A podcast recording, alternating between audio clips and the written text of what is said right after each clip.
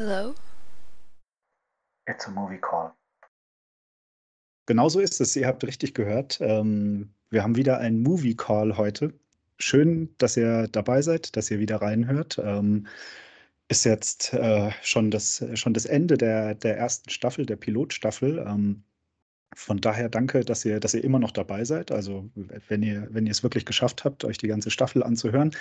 Und natürlich ein doppeltes Dankeschön wieder, wenn ihr, äh, wenn ihr den Movie Call auch abonniert habt. Ihr wisst, es lohnt sich. Die zweite Staffel wird bestimmt besser. Wir werden sowieso jede Folge besser. Und ähm, ich habe heute auch wieder einen äh, Gast dabei. Also wir haben einen richtigen, richtigen Movie Call heute wieder, nicht so ein Solo-Movie Call. Ähm, der Tommaso ist heute mit dabei. Guten Abend, Tommaso. Ja, guten Abend. Hier ist der Thomas. Hallo, Stefan. Hi, Thomas.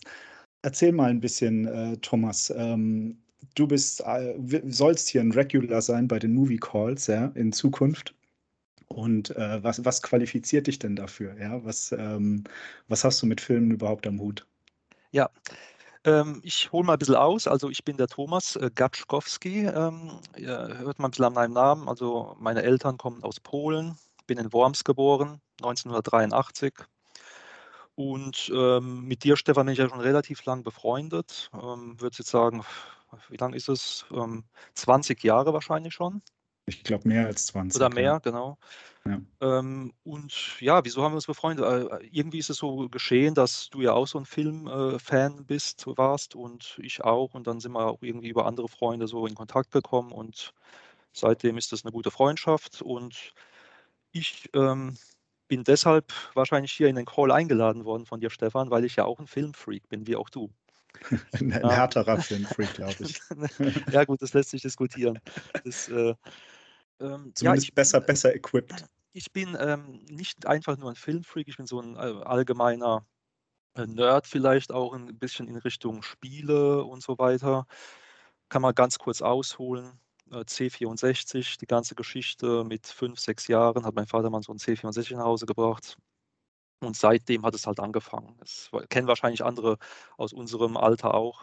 Und ja, ähm, es hat sich so durchgezogen, äh, immer mehr Spiele, immer mehr Filme. Ich habe auch mit jungem Alter relativ viele, viele Filme schauen dürfen. Also meine Eltern haben da keinen Riegel davor geschoben. Das ist auch, da, ja, ich, Thomas, ja. wenn ich da einhaken darf, ja, das ist auch ein Grund, weshalb wir uns damals kennengelernt haben, glaube ich, weil das war erstmal auch so eine Art Geschäftsbeziehung eigentlich, so über eine Ecke, weil, ähm, weil du uns die ganzen Filme besorgt hast weil damals war ja noch so äh, VHS-Zeit. Ja, genau. Und ich glaube, und ich glaube, du hast uns so, was weiß ich, äh, Braindead oder so oder irgend, irgendwelche äh, Peter Jackson-Filme hast du dem äh, Walter besorgt und der hat sie dann bei uns wiederum verteilt. Ich glaube, so sind wir in Kontakt gekommen. Ja, ja es kann sein, ja. Ich, ja. ja. es war eine schöne Zeit im Endeffekt. Ähm, wirklich, äh, war, in jungen Jahren hat man ja auch viel mehr Zeit jetzt als, äh, als Erwachsener. Also von morgens bis abends Filme geschaut, alles mitgemacht, von der Kassette über die Laserdisc auch teilweise, dann natürlich DVD und so weiter, Blu-ray.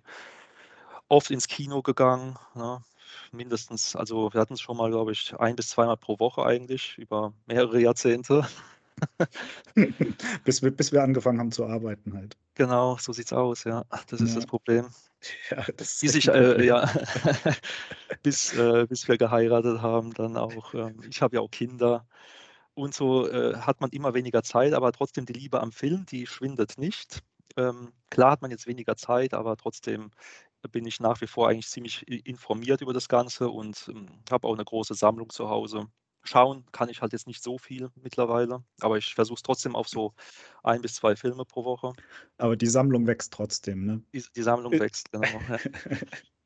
Ja. ähm, ja, ja und, und, das ist einfach ja. äh, ein schönes Hobby letztlich. Ne? Es ist auch so breit. Damals wurde das auch alles so ein bisschen nerdhafter angesehen. Natürlich jetzt in der heutigen Gesellschaft ist das so gang und gäbe, auch gerade Spiele.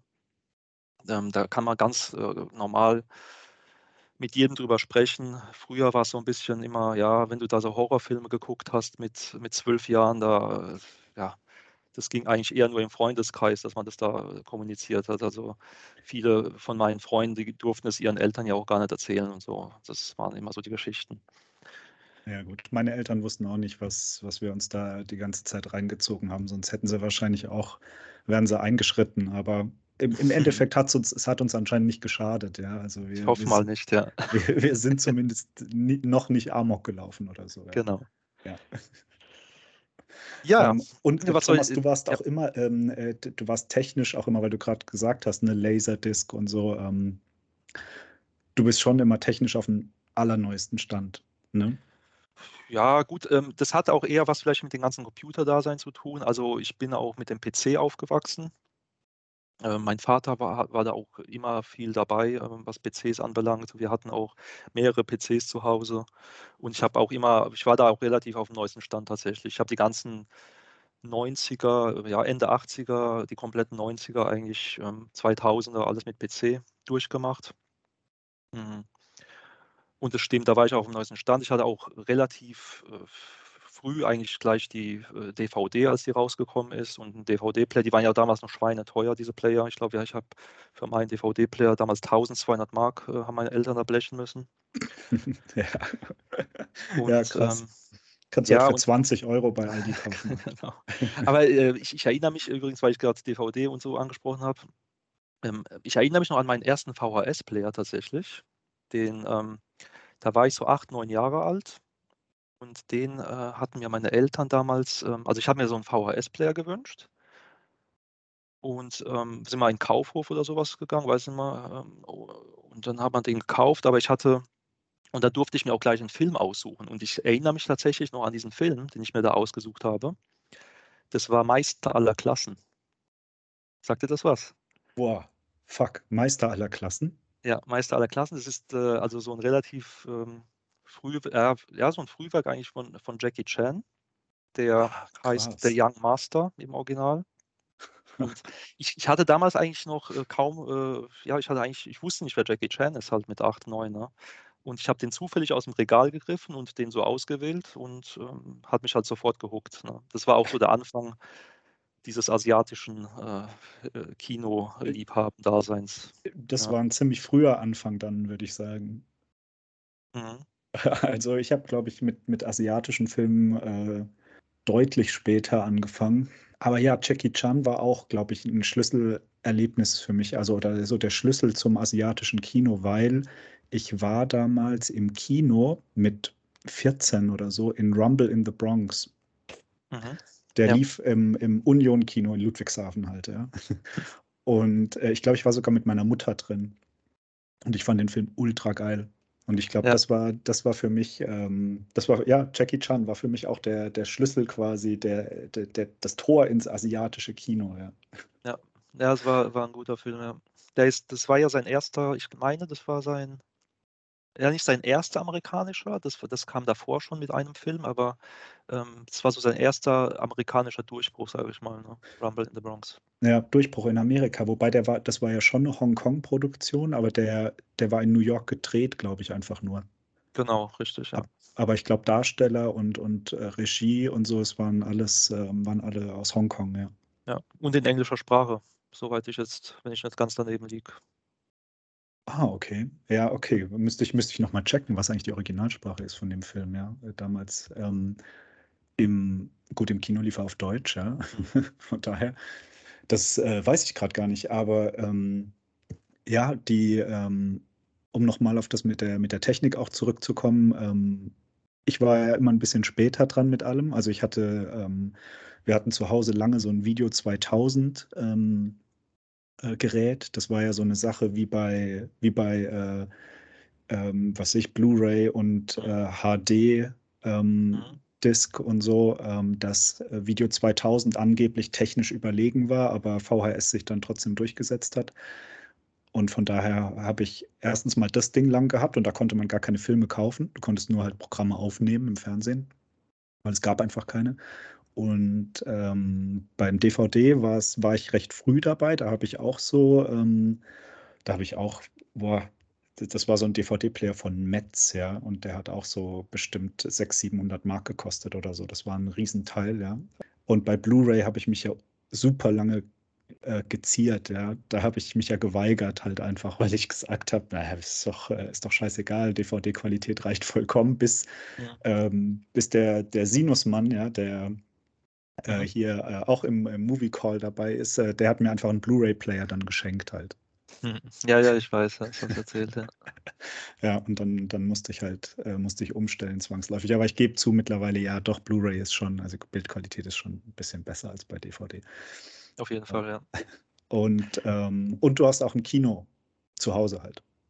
Ja, ähm, gut, das ist, äh, ja, das ist ein Heimkinoraum jetzt, ja, ähm, Keller, im Keller. Das ist, Wo- stellt man sich wahrscheinlich immer ein bisschen ähm, imposanter vor, als es letztlich ist. Ja. Finde ich nett, finde ich nett. Ich finde es sehr imposant. Vor allem finde ich, ähm, äh, dass das 3D äh, in deinem Keller besser ist als in jedem Kino. Ja, ist aber oft so in so Heim, also ich bin ja auch in so Heimkino-Foren unterwegs und in der Regel ist es so, weil äh, es ist im Kino halt auch oftmals schlecht justiert, das Ganze.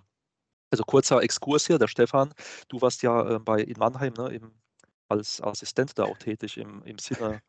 Ja, Was Assistenz als, ja, ja, als, als Kartenverkäufer und als, als äh, Kartenabreißer quasi, ja. Ja, ja, auf jeden Fall, ähm, also zumindest, äh, was äh, kannst du mir äh, zustimmen, dass der Ton äh, oftmals nicht so akkurat eingestellt ist, was Dezibel äh, und so weiter angeht. Definitiv. Aber ja. dasselbe, dasselbe trifft auch oft aufs Bild zu, muss ich sagen. Also ich habe schon Und- so viele ja. Filme gesehen, wo Unscharf.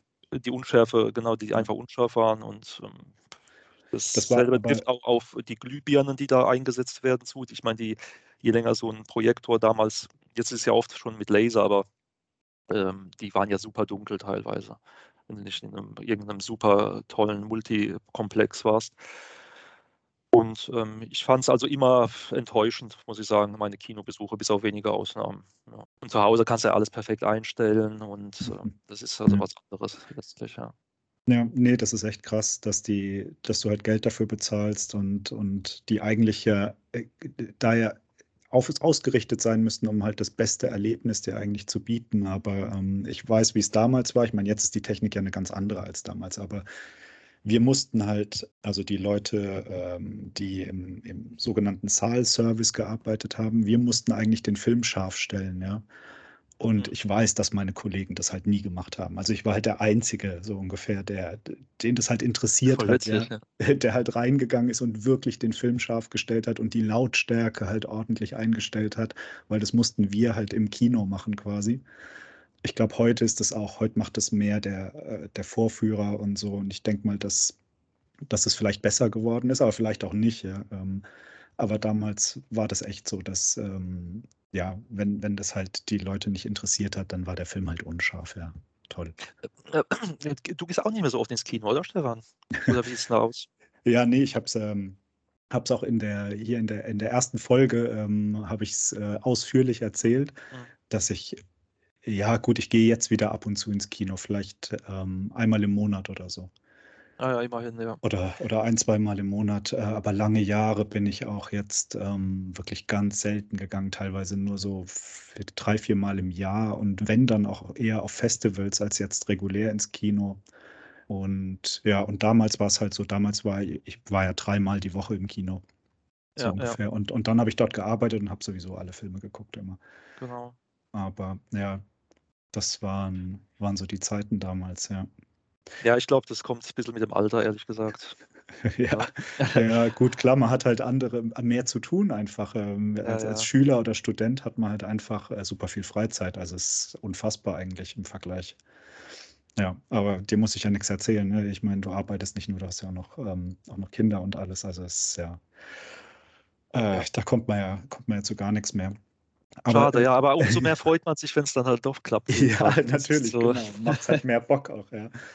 Aber ähm, äh, deswegen auch wieder äh, ein Film heute, ja, Thema quasi Oldboy, der auch wieder aus der Zeit ist, ja. Also 2003, da haben wir halt, ähm, da waren wir gerade mit dem Abi fertig, so kurze Ja. Zeit.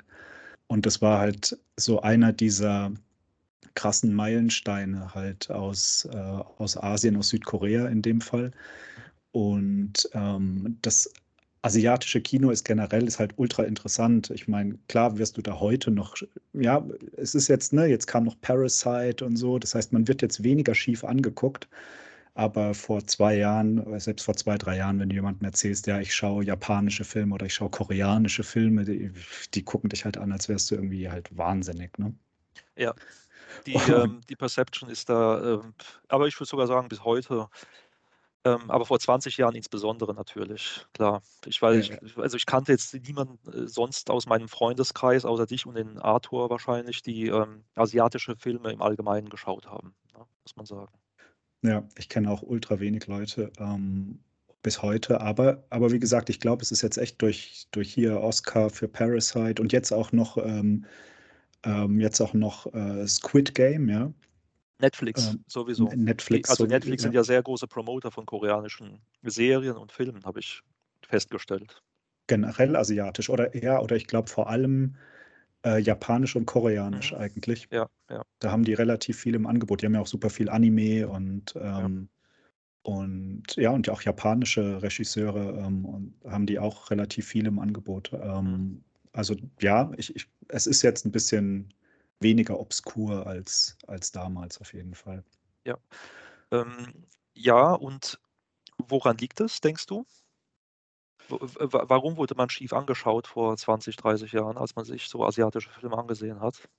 Äh, Weil, ich weiß nicht, weil die, die Leute sich einfach nicht damit beschäftigt haben und, und das halt so eine Nische war und ähm, die halt auch dachten, oder wenn, wenn die halt sowas gehört haben, dann haben die halt an Zeichentrickfilme gedacht und äh, das ist halt so das Klischee, ne? Zeichentrickfilme sind halt für Kinder und Mhm. in Japan ist das halt eine, ist, ist halt eine Kunstform, ja, die, die halt für äh, in, in allen Altersklassen konsumiert wird und ist da ganz normal. Und bei uns ist das halt überhaupt nicht so. Und ich glaube, ähm, dass auch viele dann an so, ähm, an so verrückte Sachen denken, ja, oder an irgendwelche Hentai-Sachen oder, oder Mhm. an, ich weiß nicht, halt äh, an, an so Nerd-Kram, den, der eigentlich äh, gar nicht konsumierbar ist, so für einen normalen westlichen Seher.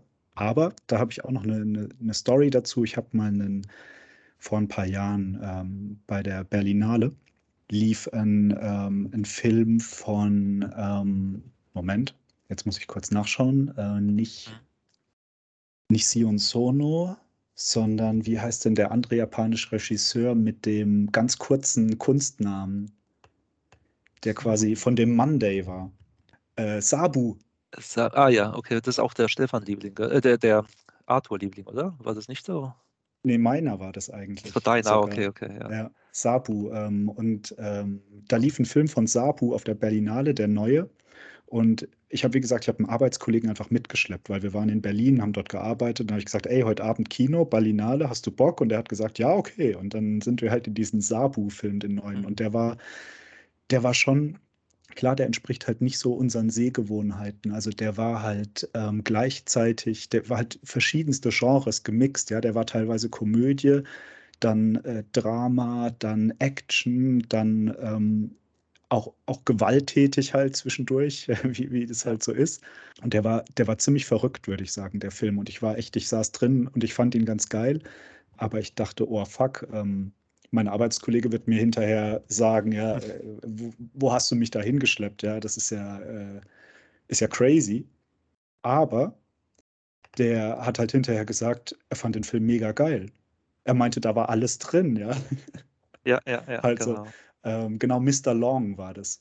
2017, ja. Mhm. Ja, da, wie gesagt, da war halt, da war, da ging es halt immer ab, ja, und da war, äh, war aus allen Genres irgendwie ähm, was dabei und er fand es er fand's super gut. Und ich glaube, äh, viele Leute äh, beschäftigen sich halt einfach nicht damit, weil halt auch ähm, das bei uns zumindest bis dahin äh, nicht, nicht so gängig war, einfach, dass man sich äh, ja, Sachen aus Asien anschaut, ja, Ja. als, als Filme. Genau. Ja, ich, ich, äh, ich, ich stimme dazu. Also ich glaube, ähm, was ich denke, ist auch so diese ähm, westlichen Sehgewohnheiten, die halt, die man halt so äh, sich aneignet. Und wenn man dann das erste Mal so einen asiatischen Film sieht, das, also ich habe schon äh, oftmals so Freunden und Bekannten auch mal irgendeinen asiatischen Film äh, auf einmal reingelegt und die waren dann auch so ein bisschen perplext, aber im positiven Sinne halt immer. Und ähm, ich glaube, das liegt halt daran, weil diese asiatischen Filme einfach mit den westlichen Sehgewohnheiten brechen. So wie du sagst, dass du, dass da verschiedene äh, Genre-Mixes äh, auf einmal ähm, äh, aufeinandertreffen, die, äh, die man so aus dem westlichen Kino überhaupt nicht trifft, mit Komödie und Gewalt und so weiter. Und auch so diese Mannerismen der asiatischen Schauspieler, die Mhm. sind oftmals so ein bisschen ungewohnt für uns. Ähm, zum Beispiel werden dann ja Gefühle ähm, verstärkt, ähm, ja, wie soll ich sagen?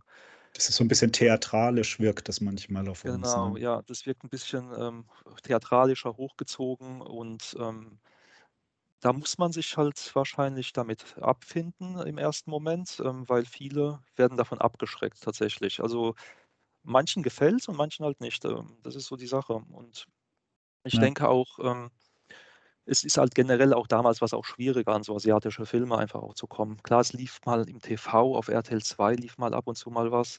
Die sind aber auch super schlecht synchronisiert gewesen immer. Ja, ist auch Ähm noch 'n Problem, ja. Das, ähm und im Original kannst du das in der Regel sowieso den wenigsten Menschen zumuten. Auch bis heute, würde ich sagen, ähm, schauen sich sehr wenige Menschen die Originalsprachen an in in Filmen. Das ist Ja, ja, und klar, weil im weil im keiner keiner Untertitel lesen will und so, ja. Genau, die also, ich meine, in Film-Buff-Kreisen ist es wahrscheinlich absolute Normalität, Ja. sich da Mandarin und so anzuschauen.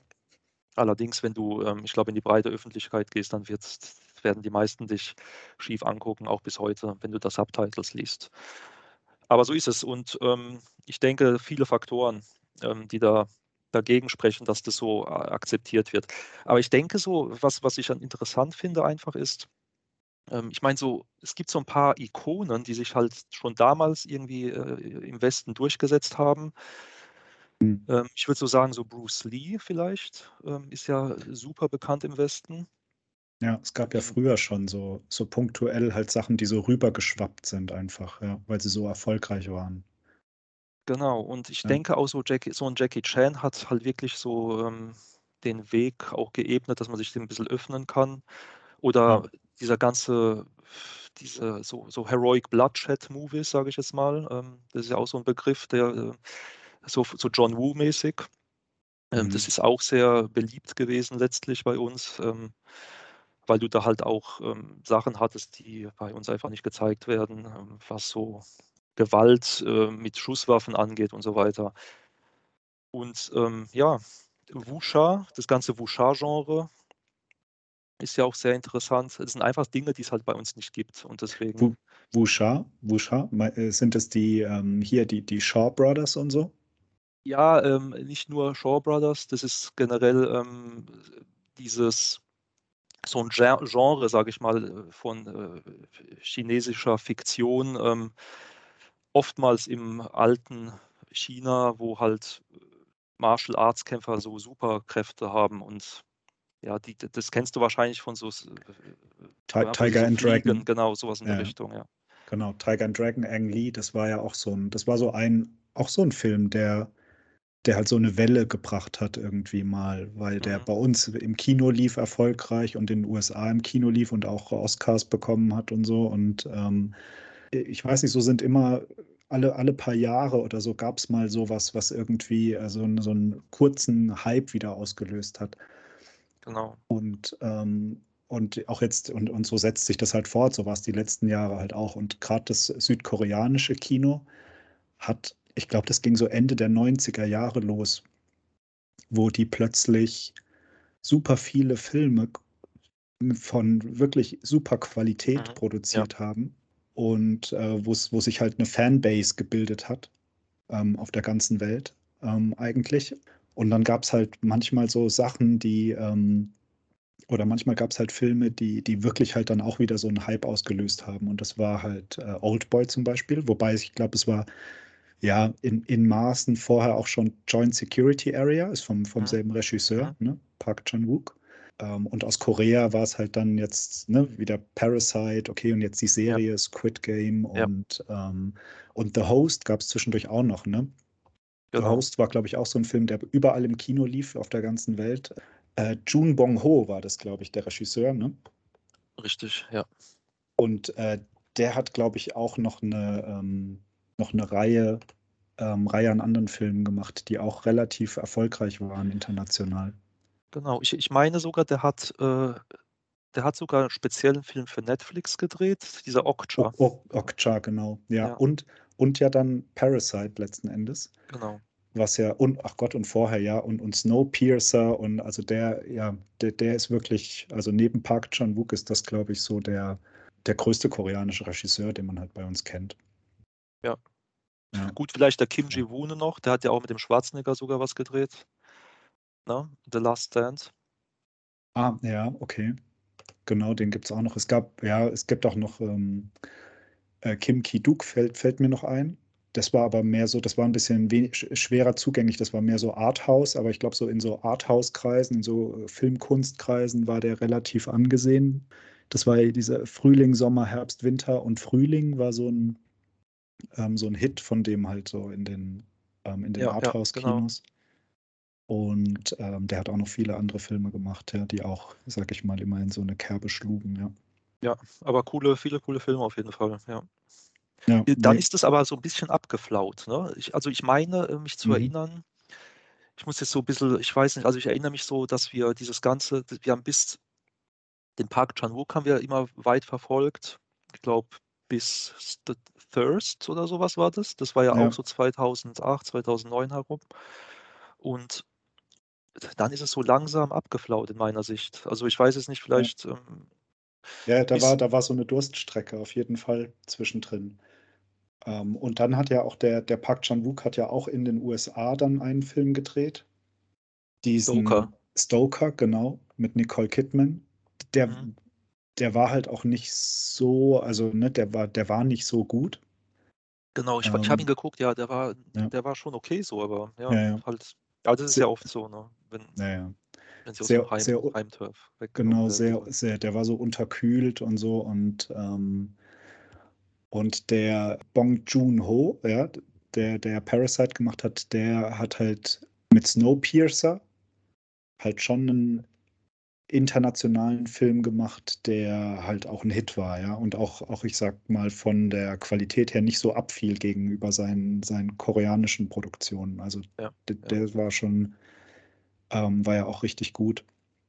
Ja, von daher ist er wahrscheinlich der größte Regisseur. Der, von Chan-wook Park hört man ja auch nicht mehr, also hat man auch nicht mehr so viel gehört. Da war The Handmaiden noch, ich glaube, das war schon 2016. Ja, ich, ich habe die, die letzten Sachen von ihm bedauerlicherweise jetzt nicht geschaut. Der hat ja noch eine Serie gemacht dann. Genau, der hat dann so andere Sachen gemacht für TV und so, ja. Ja, ja wäre mal interessant zu schauen, ja. Definitiv. Aber die, die vier Regisseure, die wir jetzt genannt haben, ich glaube, das sind so die bekanntesten auf jeden Fall, ja. Ja, aus Korea auf jeden Fall. Ähm, was, ich weiß nicht, denk, denkst du, das ist auch ein Faktor, dass äh, die, die Leute jetzt so viel auch diese koreanischen und japanischen Sachen schauen auf Netflix, weil die einfach nicht diesen, ja, die, die folgen halt nicht so dieser Netflix-Doktrin, ja, und dieser Hollywood-Doktrin, die es heute gibt, ne, dass es alles so, so ein bisschen mhm. ne, so woke ist, ja, und, und keine Ahnung, so, so alles Mögliche nicht mehr gezeigt werden kann in Filmen und, und auf irgendwie auf alles Mögliche Rücksicht genommen wird und so. Und die, die asiatischen Filme, die sind da halt noch ein Stück weit von entfernt. Ich glaube, die sind ähm, einfach kompromissloser, was das angeht und nehmen halt da weniger Rücksicht. Mhm. Ja, ähm, ähm genau, sehe ich auch so. Ich denke, äh, hauptsächlich koreanisch und japanisch ist das aber der Fall, weil äh, gerade so im chinesischen Kino merkt man eigentlich auch, dass es meiner Meinung nach ziemlich bergab geht seit, seit ein paar Jahren, seit eben diese ganze Filmindustrie äh, in, nach Mainland China verlagert wurde, von Hongkong weg. Und ja, also da hast du jetzt auch so. Hongkong-Filme ja. gibt es eigentlich gar nicht mehr so wirklich, oder? Richtig, ja. Es ist, also ich behaupte jetzt mal, 90 äh, Prozent ist jetzt alles Mainland China mittlerweile. Und man merkt auch wirklich seit zehn Jahren locker, ähm, dass da auch sehr viel in die Richtung, ähm, ich sag mal so, es ist nicht mehr, es hat nicht mehr den Biss halt, diese ganzen Filme.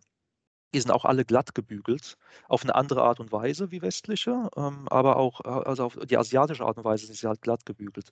Du schaust auch jetzt so mittlerweile, wenn du irgendwelche Gangsterfilme oder so aus dem asiatischen Raum, also aus dem chinesischen Raum schaust, die sind halt sehr harmlos und ähm, es gibt keine die, die, die, die Schauspieler haben nicht mehr diesen Drive einfach. Das, ich weiß nicht, woran es genau liegt. Also es ist auch viel Zensur.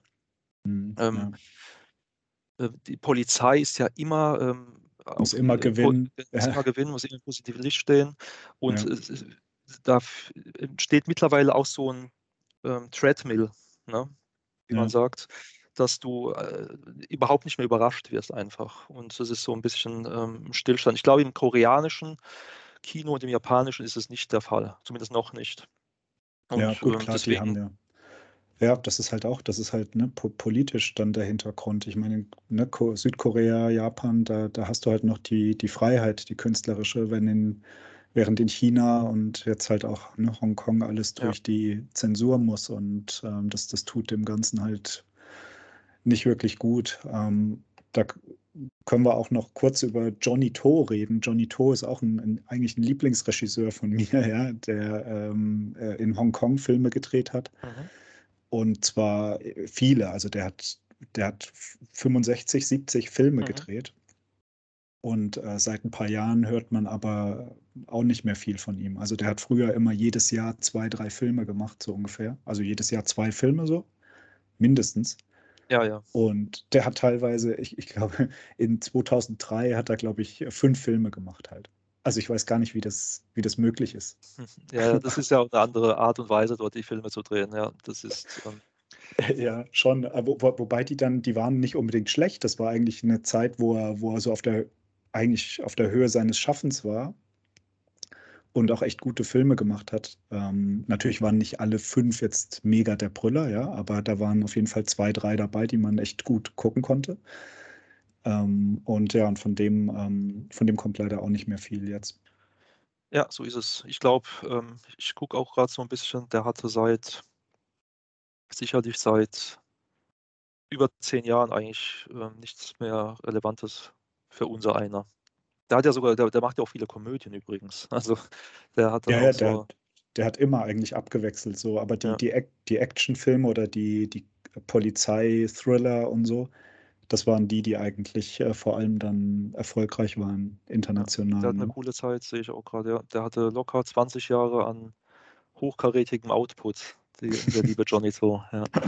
Ja, ja, allerdings, ja. Ähm, für alle, für alle, die Johnny To nicht kennen, also wenn man, wenn man mal einsteigen will, Running Out of Time gilt so, glaube ich, als sein, sein bester Film. Der ist von 1999. Ich meine, danach sind auch noch ein paar ganz gute dabei gewesen, aber, aber das war, ähm, der gilt so als halt sein, äh, sein Meisterwerk quasi. Interessant, ja. Ich, ich habe noch ein paar, ich habe da bei ihm auch noch so ein paar Filme in meiner Watchlist. Ähm, der hatte tatsächlich äh, in den 90er Jahren, also bevor er diese ganzen Gangsterfilme gedreht hat, mhm. hatte er auch einiges ähm, mit, äh, mit dem Stephen Chow äh, gedreht. Ah, krass, der, der jetzt in, in China ziemlich aktiv war, oder? Danach irgendwann? Ja, ja, genau. Also der hat ja. ähm, äh, Matt Monk, sehe ich gerade, Justice My Foot. Also der, der war ähm, wohl mit dem Stephen Chow ziemlich gut unterwegs. Und dann hat er so seit 99, sehe ich hier, Running Out of Time, bis ja, locker 2011 bis, eigentlich echt bis gute 2012, 13 ja. noch, oder ja, genau, Drug War war, glaube ich, noch ganz gut und Life Without Principle, das war so 2011, 2012 und dann, ähm, ja, dann lief so langsam, lief so langsam aus, ja.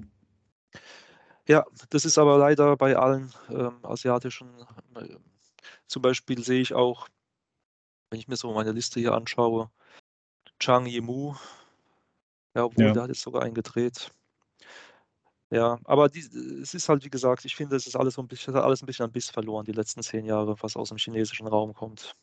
Ja. Aber ja, es kommt sicherlich irgendwann wieder die neue Welle. Ähm, und, Hoffen, ja. Hoffentlich, ja. Aber gut, die Welle rollt ja so aus Korea und aus Japan, aber ähm, ja, aber es ist wie mit allem. Also ich glaube, in dem, in dem Podcast hier, wir sind alle so Nostalgiker so ein bisschen, weil wir sagen eigentlich die ganze Zeit so, ja, die letzten zehn Jahre kamen so keine gescheiten Filme mehr. eigentlich die, die geilen Filme gab es alle so in den 90ern, 2000ern. und, und danach kam eigentlich nur noch Bullshit, ja. Aber Das es war so doch so. Konsens hier. Ja, es ist auch so, klar, es ist so. Und äh, das ist auch quasi, darum geht es eigentlich in dem Podcast, ja, allen zu sagen, ja, es gibt keine, gibt keine guten Filme mehr eigentlich. ihr, müsst, ihr müsst alte Filme gucken halt. Ja. Ja. Lass uns vielleicht noch mal ganz kurz auf, auf Japan auch als Filmland gehen, weil ähm, ich, ich finde Japan eigentlich am allergeilsten von allen asiatischen Ländern. Ähm, auch wenn das ein bisschen, es ist fast noch spezieller, ja, als die Hongkong- oder die, die südkoreanischen Filme, weil die japanischen sind, die gehen manchmal noch krasser gegen unsere Sehgewohnheiten. Die koreanischen sind ja oftmals schon auch so ein bisschen Hollywood-mäßig, sag ich mal. Also eher, eher so ein bisschen linearer, ja, und, und auch ein, ein Genre und so. Ähm, und auch higher budget. Also die, die koreanischen sind handwerklich oftmals wirklich, also sind eigentlich meistens sehr gut, ja. Ja. Und äh, in Japan, da wird viel mehr auch mit, ähm, also da wird, glaube ich, mit deutlich kleineren Budgets gearbeitet, aus irgendwelchen Gründen, die ich, die ich gar nicht kenne, ja. Ähm, aber, aber die haben auch verdammt gute Stories halt oder gute, ähm, gute Drehbücher teilweise einfach. Ich meine, es gab ja diese, gut, ist jetzt vielleicht nicht das allerbeste Beispiel, aber es gab ja diese J-Horror-Welle, ja, mit diesen Gruselfilmen, äh, hier äh, Ring und, ähm, und Kairo und, und so. Ähm, und die waren ja auch alle super sparsam, also super, die, da waren keine großen Effekte oder, ähm, oder ähm, was auch immer drin, aber die waren krass effektiv einfach. Und auch für die, äh, das gilt auch für die äh, ganzen ähm, Dramen. Also es gibt auch sehr gute, ähm, sehr gute ernsthafte Filme, viele aus Japan. Also ähm, äh, Hirokazu Koreeda ist so ein, so ein Regisseur, der eigentlich, also jeder Film von dem ist irgendwie so eine, also hat super Kritiken grundsätzlich. Ähm, die sind auch wirklich immer ähm, sehr gut, aber eher zurückhaltend, ja, und eher so ein bisschen leiser und langsamer. Und dann gibt es halt so, was ich, Sion Sono, der ganz abgefahrene Filme macht und ähm, Takashi Miike, der ist, der ist ja so der Johnny To von Japan, der hat ja auch, ähm, der macht ja auch jedes Jahr fünf Filme so ungefähr. Aber ich glaube mittlerweile auch nicht mehr. Ich glaube, der ist auch einfach schon alt. der, der Takashi. Aber der hat zu seinen besten Zeiten hat der, äh, hat er auch locker mal drei, vier Filme pro Jahr rausgehauen. Ja, Und gut, das auch er unterschiedliche. Ja, das, ich glaube, das ist so der bekannt, einer, äh, wahrscheinlich aktuell der bekannteste japanische Regisseur, könnte ich mir vorstellen, oder? Der Takashi. Gut, so in, also in so Nerdkreisen auf jeden Fall. Ja. Ähm, hier in äh, so, so Kunstfilmkreisen, da gibt es noch so ein paar. Es gab ja jetzt auch hier, äh, also bei der Oscarverleihung ähm, ist ja jetzt ein japanischer Film Mhm. ähm, ganz vorne mit dabei, Drive My Car. Den habe ich, äh, den habe ich sogar im Kino gesehen hier äh, in Deutschland und der ist wirklich, also der ist, der ist herausragend, der Film. Aber, äh, aber genau, aber so auf der, auf der Action-Schiene oder der Genre-Schiene, ich glaube, da ist der Takashi Miike, der übrigens halt über 100 Credits hat an Filmen. Und ähm, ja, da ist der Takashi Miike auf jeden Fall vorne mit dabei. Der hat halt auch einfach ein paar richtige Hämmer abgeliefert. Aber auch eher so in den 90ern, 2000ern halt Au- Audition und, und äh, Itchy the Killer und so. Also, aber auch, aber auch von sehr unterschiedlicher Qualität und unterschiedlichem Budget und so, weil da sind auch Sachen dabei, die sind wirklich also super experimentell und super low budget, ne? Mhm. Ähm, bei dem, aber der hat auch fünf, sechs Filme. Der hat, ich, ich sehe gerade, der hat 2002 hat der, hat er einfach mal acht Filme gemacht halt. Ja, aber auf jeden Fall äh, toll, tolle Filme, alles, ja. Ähm, ja, Japan ist ja aber auch nicht nur für Filme, sage ich jetzt mal, bekannt, sondern da kommt ja auch sehr viel aus der Anime-Richtung. Ja, ja, ja, gut, Anime ist, ist quasi, ja, ist Japa Japan ist das, Ja. äh, ist der Ursprung, ja. Klar. Und ähm, du siehst ja auch zum Beispiel, jetzt gab es ja auch gerade auch wieder auf Netflix diese Cowboy Bebop, Bebop. ähm, Ja. Real, mal, Realfilmserie. ne? Realserie, genau, die leider Ja. jetzt wieder eingestellt wurde. Ja. Aber das ähm, hat bis heute einfach Wurzeln, diese ganze Geschichte. Ähm, Jinro und so Sachen. Das kennt jeder sogar, der überhaupt nichts mit äh, japanischem äh, Kino am Hut hat, denke ich. Ja. Akira, Ghost in the Shell Genau, sowas, ja, und, das sind- und Studio Ghibli natürlich sowieso. Absolute klar. Meilensteine, ja. Und da gibt es aber, das ist quasi, glaube ich, Anime ist so eine eigene Subkultur. Also ich glaube, dass ähm, das hat super viele Fans, auch bei uns. Aber das sind noch mal andere, also es sind noch mal andere Leute als die, die jetzt japanische Filme gucken, also die, Mhm. die jetzt Hongkong oder südkoreanische Filme schauen. Anime ist noch mal so eine so eine ganz eigene Welt. Äh, aber du hast recht, die ist im Prinzip omnipräsent ja bei uns. Also schon immer, weil ich meine, das, das wissen manche gar nicht, wobei mittlerweile hat es, glaube ich, jeder mal mitbekommen, dass Heidi, ja, die, zum Beispiel die, die Zeichentrickserie, die bei uns hier in den 80ern im Fernsehen lief, ja, und die, die jeder von uns als Kind geguckt hat, ja, dass das halt eine, eine Anime-Serie ist. Ja. Und, ähm, und da gab es ja auch unfassbar viel mehr, was dann ähm, auch im deutschen Fernsehen äh, damals schon lief. Und, ähm, und dann, ja, und dann gab es ja auch Dragon Ball Z und, und Pokémon und ähm, also das ist einfach eig eigentlich Wahnsinn, was da, was da für ein Output äh, generiert wird in Japan an, an Anime. Ja, ja. Ich denke, ich habe so das Gefühl, dass man generell ein bisschen offener für japanische äh, Kunst und Filme ist. Einfach auch wegen der Exposure zu den ganzen Videospielherstellern ähm, aus Japan. Du hast ja im Prinzip, oder was heißt Videospielhersteller, auch die ganze Technik. Du hast ja so unglaublich Ja. viel ähm, äh, Nintendo und Sony etc., dass ähm, viele Leute sind ja mit Japan verbunden, ohne dass, ja, also ohne dass jetzt unbedingt irgendwelche Fans sein müssen. Ja, klar, Und, ein, ähm, ein, ein Gameboy hatte jeder, ja. Auch e egal, ob er jetzt asiatische Filme gut findet oder nicht, ja. Ja, ja. Ja, also Ja. ich bin ich bin aus'm äh, ich bin im Japanischen nicht so ganz bewandert, muss ich ehrlich zugeben. Ich bin eher so der Akira Kurosawa, ähm, Mensch. Ja, gut, es sind es sind halt die Klassiker, die japanischen, ja. Ja, ähm, äh, Takashi Miike, ja, muss ich auch sagen, ähm, gibt's sicherlich einige coole Sachen, aber letztlich, wie du sagst, es ist halt, äh, extrem low budget und, ähm, es ist, ähm, interessant, sich das anzuschauen. Aber letztlich, äh, äh, vieles lässt mich da kalt. Aber natürlich jetzt, ähm, äh, also, Hi Hirokazu Koreeda und, ähm, Sion Sono sind sicherlich, äh, absolute Spitzenregisseure. Du hast mir sogar, ähm, habe ich jetzt festgestellt du hast mir Still Walking geschenkt. Mhm, ja. Der war super halt, den habe ich mir angeschaut. Okay, sehr gut. Ja, Der war die absolut genial, ja. die die Filme von dem sind also, ich habe noch keinen schlechten gesehen. Ja, die sind einfach immer richtig gut. Ähm, halt immer Dramen halt, ne? Äh, immer relativ so zurückhaltend und und man denkt manchmal so: „Ah, da passiert nicht viel“ oder so, aber sie sind trotzdem halt irgendwie so emotional und so. Und, ähm und das ist sowieso was, was ich auch also, bei bei Anime, aber auch generell bei den bei den japanischen Filmen, ähm, immer krass finde, ist halt, äh, dass da oft so äh, so richtig emotionale Momente auch drin sind, wo du auch wirklich, ähm wo du wo du so 'n richtigen krassen emotionalen, äh, Höhepunkt im Film hast, was, ähm was ich finde bei den ja, bei bei amerikanischen Filmen und so manchmal manchmal gar nicht so der Fall ist. Ja. Ich ich denke auch, die, äh, schauspielerischen Leistungen sind ziemlich herausragend bei den Japanern.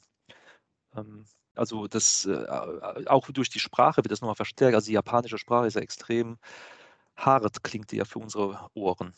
Mhm. Und wenn da einer so, sage ich mal, weint oder schreit, dann kommt das, ähm, also, für meine Sinne deutlich, ähm ja, es kommt sehr bedrückend rüber teilweise oder J ja. imposant, wie auch immer man's nennen will. Oder nervig auch manchmal. Also, ich hatte auch Ja. schon, ähm, zum Beispiel grade jetzt, wenn wir bei Anime noch mal sind, äh, Mein Nachbar Totoro, ja? Also, der der Mhm. Klassiker vom Studio von Studio Ja. Ghibli, einer einer der ersten Filme von denen, ähm, und auch von, ähm, äh, Miyazaki Hayao Miyazaki, dem weltberühmten Anime-Regisseur oder dem berühmtesten eigentlich. Ähm, in der im japanischen Original die schreien quasi nur. Also, der komplette Dialog ist geschrien. Also, es ist wirklich extrem hart. Ähm, d da schaue ich fast lieber die, ähm die die englische oder deutsche Synchronfassung, weil die das da 'n bisschen zurückgenommen haben. Ähm, aber in der in der japanischen Fassung ist, ich sage mal, 80% des Dialogs ist eigentlich geschrien halt. Vielleicht, äh, ist es aber auch wirklich ungewohnt für uns, ne? Das ist, ähm, schwierig für mich einzuschätzen. Ja, ja, es ist definitiv ungewohnt für uns. Ich denke, ich denke, das hat auch, äh, das kommt von dem japanischen wahrscheinlich Theater her auch so ein bisschen, ne? Wie, wie einfach wie die so Schauspiel und sowas halt dort, äh, dort begreifen, weil ähm, ich meine, die Japaner an sich schreien ja nicht viel rum, ja. Also die, Ja. die, die sind ja eigentlich, die reden, äh, die erheben ja eigentlich kaum die Stimme. Das Ja, außer äh, wenn es halt eben so, ja so Momente der Wut gibt. Ja, Das ja, ist, klar. was ich vorhin Ja. meinte. Wenn so Ja. ein ähm, Ausbruch stattfindet, dann äh, kommt, äh, kommt die Emotion halt richtig stark rüber. Ja, ja, ja, okay, klar, ja. Aber in dem, gut, bei, bei meinem Nachbar Totoro, die Kinder, die schreien halt einfach die ganze Zeit, ja. Aber Okay. Aber es ist trotzdem ein super geiler Film, ja, auf jeden Fall. Ja, ja, äh, toll, ja. Ja. Ich habe übrigens, ähm, es, äh, wirklich interessant, ich habe ähm, mit meiner Tochter, die ist halt jetzt äh, sieben, der habe ich schon zwei äh, Studio Ghibli-Filme gezeigt. Und der erste war Spirited Away. Mhm. Weiß jetzt gar nicht, wie der auf Deutsch heißt. Ähm, Chihiros Reise ins Zauberland. genau, äh, genau, den habe ich ihr gezeigt. Ähm, ähm, und ja, das war schon äh, auf jeden Fall äh, ungewohnt. Das, sowas kannte sie überhaupt nicht. Also sie fand es auch ganz, ganz cool eigentlich. Und den zweiten, den wir dann geschaut haben, ist The Secret World of Arieti Mhm, ja. Mit diesen äh, kleinen Menschen. Ja, das ist äh, auf Deutsch äh, heißt der auch die geheime Welt der Borger. Und der war so faszinierend, sage ich dir. Also die konnte ihre Augen überhaupt nicht mehr vom Fernseher lassen, weil es war alles so unglaublich äh, interessant ähm, animiert auch und aus dieser Perspektive der kleinen Menschen, das alles zu sehen.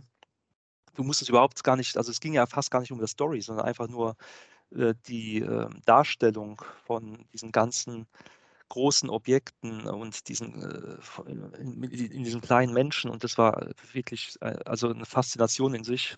Und ich denke, viele dieser Studio Ghibli-Filme, die leben aus dieser visuellen Faszination einfach. Und da, das spricht jeden an, wirklich. Also von kleinen Kindern bis äh, Erwachsenen. Das ist unglaublich. Ja, Das ja ist, ähm, definitiv. Die wundersame Welt der Borger heißt er auf Deutsch. Ah, ja. Variety. ja.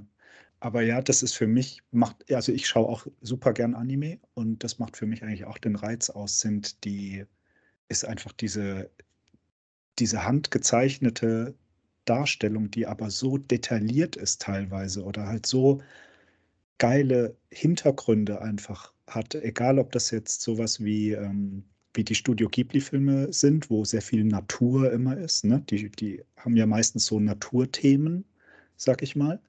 Oder äh, diese Science-Fiction-Animes, ja, also wie Akira und Jinro und so, die ähm, und, und, The, und Ghost in the Shell, die halt in so ähm, in so einer dystopischen Zukunft immer spielen. Und, und egal was, ja, es ist einfach, ähm, ich, ich würde mir jedes, jedes, jedes Bild ja, von so einem Anime-Film würde ich mir auch an die Wand hängen, ja, so als, Mhm. als Kunst, weil das einfach, einfach auch so krasses Handwerk ist. Also es ist Ja. schon Und das faszinierend. ist, äh, und das ist tatsächlich halt noch dieses Handwerk, ne? Also ja, ähm, ich, ich, mir war das gar nicht bewusst, dass die ja, dass da wirklich 100 Leute mehrere Jahre an äh, einem dieser Filme ähm, zeichnen. ja, Ich glaube, ich habe irgendwie gelesen jetzt, ähm, bin mir jetzt nicht sicher, der aktuellste Studio Ghibli-Film, der ist ja jetzt schon, glaube ich, seit ungefähr sechs Jahren äh, oder irgend sowas, äh, also relativ ähm, großer Ballpark in ähm, Entwicklung. Und die sind jetzt irgendwie bei 70 oder 80 Prozent erst. Und äh, es gibt immer wieder so Status-Updates. Und da arbeiten wirklich, ich glaube, über 100 Leute dran, täglich, die halt diese ganzen Frames einzeln äh, zeichnen. Also wirklich, Ja. das ist ein unglaublicher, ein unglaublicher Effort, der da reinfliegt und der absolut im Gegensatz zu dem steht, was eigentlich ähm, hier im Westen mit CGI und Disney und Co. passiert. Wo Ja. halt, wo du eigentlich jedes Jahr irgendwie so einen neuen animierten Film rauskriegst. Ja, ja, klar. Der, ähm, der Hayao Miyazaki ähm, hat auch, also eigentlich immer nur so alle vier Jahre einen, einen abendfüllenden, also einen, einen, Langfilm rausgebracht, Ja, Weil- Wahnsinn. weil die halt einfach so lange daran arbeiten. Die einzige Zeit war hier ja so um, äh, um mein Nachbar Totoro rum, da ging es mal ein bisschen schneller, keine Ahnung, was sie da gemacht haben. Da haben sie vielleicht auch ein bisschen mehr auf Output, also wollten einfach mehr, äh, mehr rausbringen und haben ein bisschen vielleicht ähm, die, die Sorgfalt auch vernachlässigt, wobei die von der, Story her trotzdem alle großartig sind, die Filme. Aber danach sind es schon immer so, also es sind immer so vier, fünf Jahre und dann gibt es wieder einen neuen Film von ihm, ja. Das ist schon, schon krass. Cool. Ja, und der letzte ist jetzt auch, äh, er, er macht noch einen, ne? Glaube ich. 2013 ähm, war der letzte, der letzte Film von ihm, The Wind Rises. Und äh, jetzt soll aber wieder ein neuer kommen. Genau, das meinte Ja. ich mit dem neuen. Ah, das ja. ist dieser How, How Do You Live, ne? Kann sein, ja. ja. Ja. Ja, der, ja. Es kommen ja auch trotzdem noch andere Studio Ghibli-Filme ohne Miyazaki. Ja, ja, klar. Ja, ja, ja, nee, natürlich. Ich glaube auch hier, äh, Variety war auch gar nicht von ihm, also nicht als Regisseur zumindest. Genau, war nicht von ihm, ja. Ja, und es gibt ja auch andere Studio, Studio Ghibli-Filme, die, also hier, ähm, einer der bekanntesten ist nicht von Miyazaki, hier die, die letzten Glühwürmchen. Ah ja, hm, dieser, Ähm, genau, dieser äh, äh, Zweite Weltkriegs-Film. Ähm, Film, ähm, also ja, der gilt ja auch so als, also ne, nochmal zum Thema Emotionalität, gilt so als traurigster Film, also einer der traurigsten Filme, die man überhaupt angucken kann. hm, Ähm, der ist wirklich, äh, der ist wirklich krass. Ja. Und äh, ja, jetzt sind wir ähm, schon äh, ewig lang hier bei, bei asiatischen Filmen im Allgemeinen. Eigentlich wollten wir auch ein bisschen über Oldboy heute noch reden. Sollten wir vielleicht noch kurz machen. Ähm, ich wollte vorhin eigentlich überleiten zu Oldboy, aber habe es dann verpasst. Und zwar bei dem Thema auch äh, Videospiele ähm, und äh, dass ja Jap- Japan auch eigentlich unsere Videospielkultur ähm, hat im Prinzip zu 80 Prozent ja, geprägt hat, mehr oder weniger. mhm. Weil in Oldboy gibt es ja auch, gibt's auch eine Szene, die so ein bisschen eine, wie so eine Hom O- Hommage ist, ja, an, an, ich weiß nicht, an Mortal Kombat und Street Fighter und überhaupt, ja.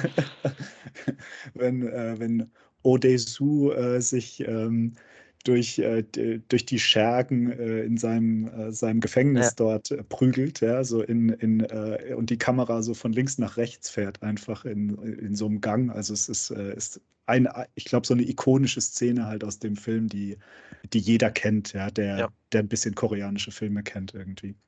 Aber ähm, erinnerst du dich noch, Thomas, wann, ähm, äh, wann du Oldboy zum ersten Mal gesehen hast? War das Ja, das wollte, ich, das wollte ich jetzt auch fragen. Nein, und zwar, ich erinnere mich noch und ich habe den das erste Mal mit dir gesehen. okay, dann war es auf, Aber äh, da hattest du ihn schon mal gesehen, soweit ich weiß.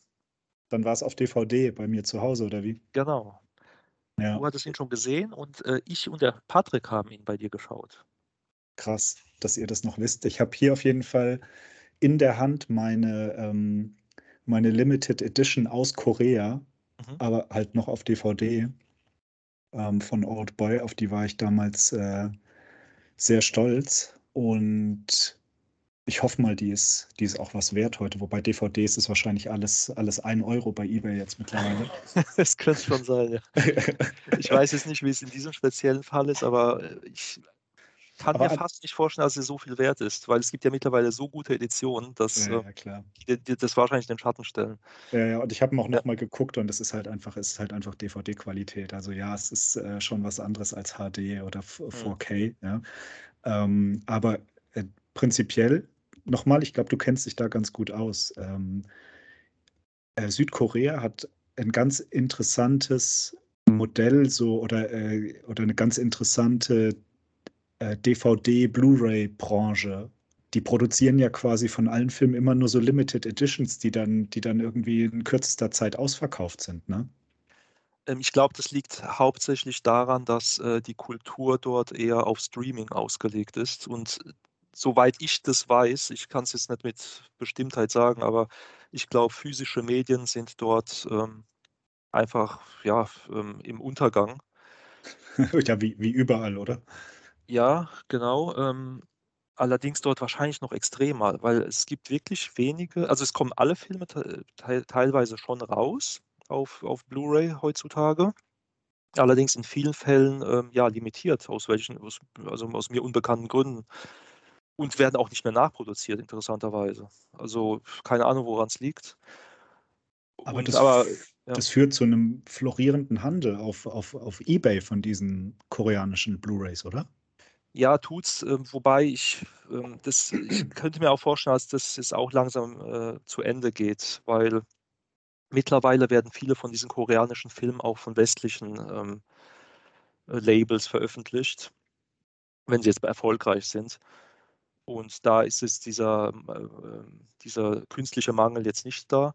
Mhm. Aber ja, tatsächlich, ja. Ähm, ich meine, äh, das ist immer so die Sache. Ähm, Film wird eher dann äh, zur Nachfrage, wenn er auch nachgefragt wird. Und es gibt auch äh, un, also extrem viele koreanische Blu-rays, äh, die mit Filmen, die jetzt einfach jetzt keine große Nachfrage haben, auch wenn sie jetzt nicht mehr existieren. Und dann ähm, Mhm. Hast du jetzt natürlich jetzt keine riesigen äh, Geschäfte, die du damit machen kannst. Allerdings gibt es immer wieder vereinzelt Filme, die tatsächlich durchaus äh, 200 Euro bei eBay wert sind. Auch heute noch, ja. Okay, was, was ist eigentlich deine Quelle für koreanische DVDs? Wo bestellst Also du es die? gibt, äh, ja, es gibt ein paar Seiten. Ähm, ich äh, nenne sie jetzt mal, die können wir ja auch in den Show Notes vielleicht dann ähm, Klar, listen. können wir, können wir Also ich, äh, es gibt Kimchi DVD, ja. Okay, alles klar. Ja, sagt macht vielleicht Sinn. was? Nee, Nova. Media, das ist ein Label, ähm, eigenes Label, die ähm, ha- haben auch viele westliche Filme, also nicht nur koreanische, sondern auch viele westliche mit so äh, ganz schicken Schubern und Limited Editions und so weiter. Ähm, K2 DVD kenne ich noch und ähm, es gibt viele tatsächlich koreanische Händler auf eBay, Ah, die okay. einen eigenen Ja. eBay-Shop haben. Aber einige davon sind jetzt von eBay tatsächlich runtergegangen und haben ihren eigenen Webshop aufgemacht. Zum Beispiel der Yuki Palo, der ist ganz gut. Kann ich Ähm, aber wie gesagt, wir in den. Show Notes ähm, Ja, mal listen. ja, ja können, äh, wir, können wir listen. Ja, das sind so die Tipps. besten Quellen, da kann man sich dann ähm, immer die koreanischen Okay. Blu-rays bestellen. Ich habe die damals immer bei. Gibt es KoreanDVDs.com noch? Wahrscheinlich nicht. Da habe ich Ähm, damals immer bestellt. muss ich jetzt sogar nachschauen, ich weiß es nicht. Und, und äh, ich habe ähm, ähm, bei Jojo, hießen früher La Jojo, Mhm, jetzt heißen sie mhm. bei Jojo. Das ist ein Hong, äh, Händler aus Hongkong, die hatten auch immer viel Ja, ja, Koreanisches im genau. Es kann sein, dass die auch noch koreanisch haben, ja. Und da habe ich Bojojo, ja. neulich auch mal wieder was bestellt, ähm, um zu gucken, ob das noch funktioniert und äh, kam, kam innerhalb von ein paar Tagen an. Also Funktioniert, ja. funktioniert. Also für chinesische Sachen nutze ich halt Bojojo und äh, DDD House, ja. Ja, ah ja, okay. Ja, äh, aber zurück zu, ähm, zurück zu Oldboy. Ähm, wir haben schon gesprochen über die, äh, über diese Kampfszene, ja, äh, diese ähm, äh, in, interessant gemachte. Ich glaube, das war auch echt so ein innovativer Moment in dem Film. Ähm, aber gibt es noch irgendeine Szene, die dir besonders in Erinnerung geblieben ist, Thomas? Äh, ich habe den Film ja jetzt viermal gesehen und ich habe ihn jetzt auch für diesen Podcast nochmal angeschaut. Sehr gut. Und so aus dem Kopf heraus, was mir so im Kopf geblieben ist, gut, natürlich äh, sagt jetzt jeder wahrscheinlich diese Oktopus-Szene. Also ich glaube, der Tintenfisch ist halt relativ zu Beginn schon so eine, also ist so eine, auch so eine ikonische Szene, die, ähm, Genau, ja. die ja auch, ja, ne, heute wahrscheinlich Tierschützer auf den Plan rufen würde, weil Mhm. angeblich ist das ja, also echt, Es ist ein echter, ja, es ist es ist nicht gestaged. Also Nee, der, nee. der Der hat auch mehrere, der hat auch mehrere Tintenfische gegessen übrigens. ja gut, dann, wahrscheinlich gab es mehrere Takes von der Szene halt, ne? Genau. Und du siehst halt auch, wie der Tintenfisch ähm, sich so um sein Gesicht wickelt und so. Also das Mhm. kann nicht, also, ne, kann nicht gefaked sein. Das ist, das ist einfach echt. Das heißt, der, der Hauptdarsteller in dem Film ist einfach einen lebenden Tintenfisch. Aber man kann es, also es, es muss einfach sein, weil er war 15 Jahre, war er eingesperrt, ohne Kontakt zu Menschen, ohne, ähm, hat, hat die ganze Zeit nur Gyoza zu essen bekommen und äh, und äh, war immer im selben Zimmer 15 Jahre lang und kommt raus und, äh, und meint halt einfach in, geht in, Loka in ein Restaurant und sagt, er, er muss was Lebendiges essen, ja. Und dann, dann isst er halt diesen Tintenfisch einfach. Also es ist einfach, es, es macht einfach von vorne bis hinten Sinn, aber klar, es ist hart, ja. Ähm, ich habe gehört oder gelesen, ähm, dass der Choi Min-sik ja ein Buddhist ist. ja. Und der hat vor jedem Take, äh, den sie da gemacht haben, ich glaube, es waren irgendwie drei, vier Takes, hat er halt ein Prayer gesagt für den Oktopus. Ist nur fair, ja. Und die werden aber in, in Korea auch tatsächlich so gegessen, aber halt nicht ähm, ja, lebendig, sondern die werden vorher natürlich äh, geschnitten.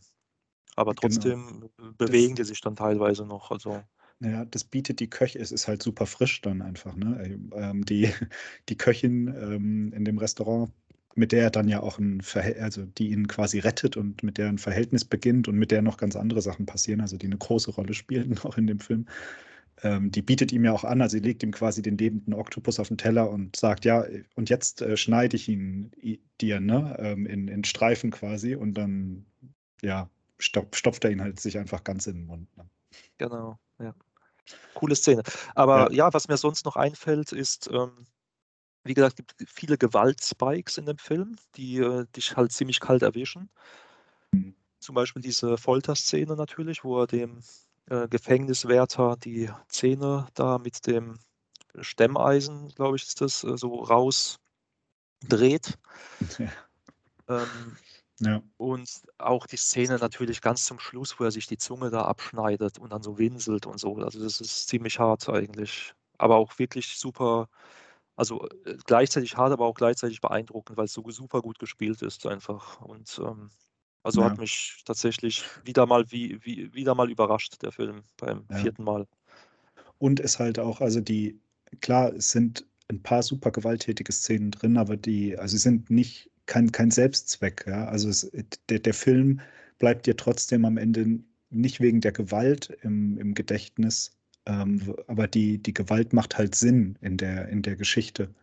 Ja, ja. Ähm, absolut Und halt. abs äh, und ich kann's ich kann's nur wieder bestätigen. Ich habe den Film ja, äh, mit meiner Frau geschaut Mhm. vor vor ja, s 6, 7 Jahren, ähm, und sie kann ja mit asiatischem Kino auch nichts anfangen, ja, also 0. Und die fand den halt mega gut. Das muss man sich mal überlegen. Ähm, die war einfach, weil die Story so interessant ist, ja, und äh, die Twists so interessant sind und die, ähm der Schauspieler, der Choi Min-sik, so richtig geil ist einfach in dem Film, hat Ja. es sogar jemanden in den Bann gezogen, der wirklich mit, ähm, asiatischem Kino nichts anfangen das hatten wir ja schon Anfang des des Calls jetzt. Ja. Und, äh, das hat sie voll umgehauen halt. Also, da sieht man halt, dass es 'n guter Film ist einfach, wo halt überhaupt der Hintergrund und, ähm, wer da jetzt spielt, äh, und von aus welchem Land der Film überhaupt keinen, ähm, äh, ja, gar keinen Grund mehr hat im Endeffekt. Im im Endeffekt nicht, genau. Der der ist auch, glaube ich, in in der IMDb ist er in den Top 100 der besten Filme aller Ja. Zeiten. Ähm, und, äh aber trotzdem, auch auch wenn der Film so funktioniert, auch mit südkoreanischen Darstellern, gab's ja 'n Remake. Sogar also, relativ prominent, sage ich mal, äh, besetzt und auch prominent in der ähm, so von der Produktion her, weil, äh, Spike Lee hat den hat das Remake gedreht Mhm.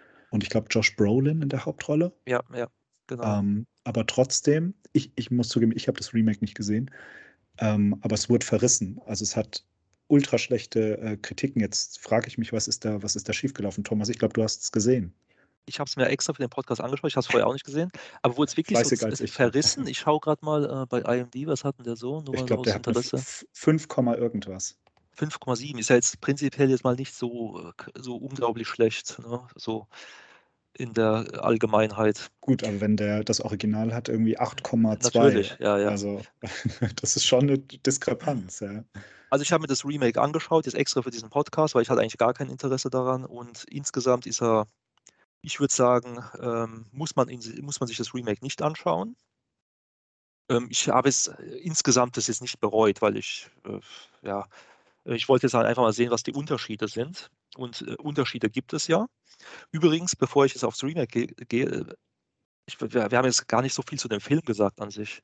Also, im Prinzip, ähm, ist der koreanische Film ist ja auch 'n wenn ich mich jetzt nicht ganz täusche, ist ja 'n Rem ist ja basiert ja auf einem japanischen Manga, ne? Ja, ist 'ne Manga-Verfilmung, genau, ja.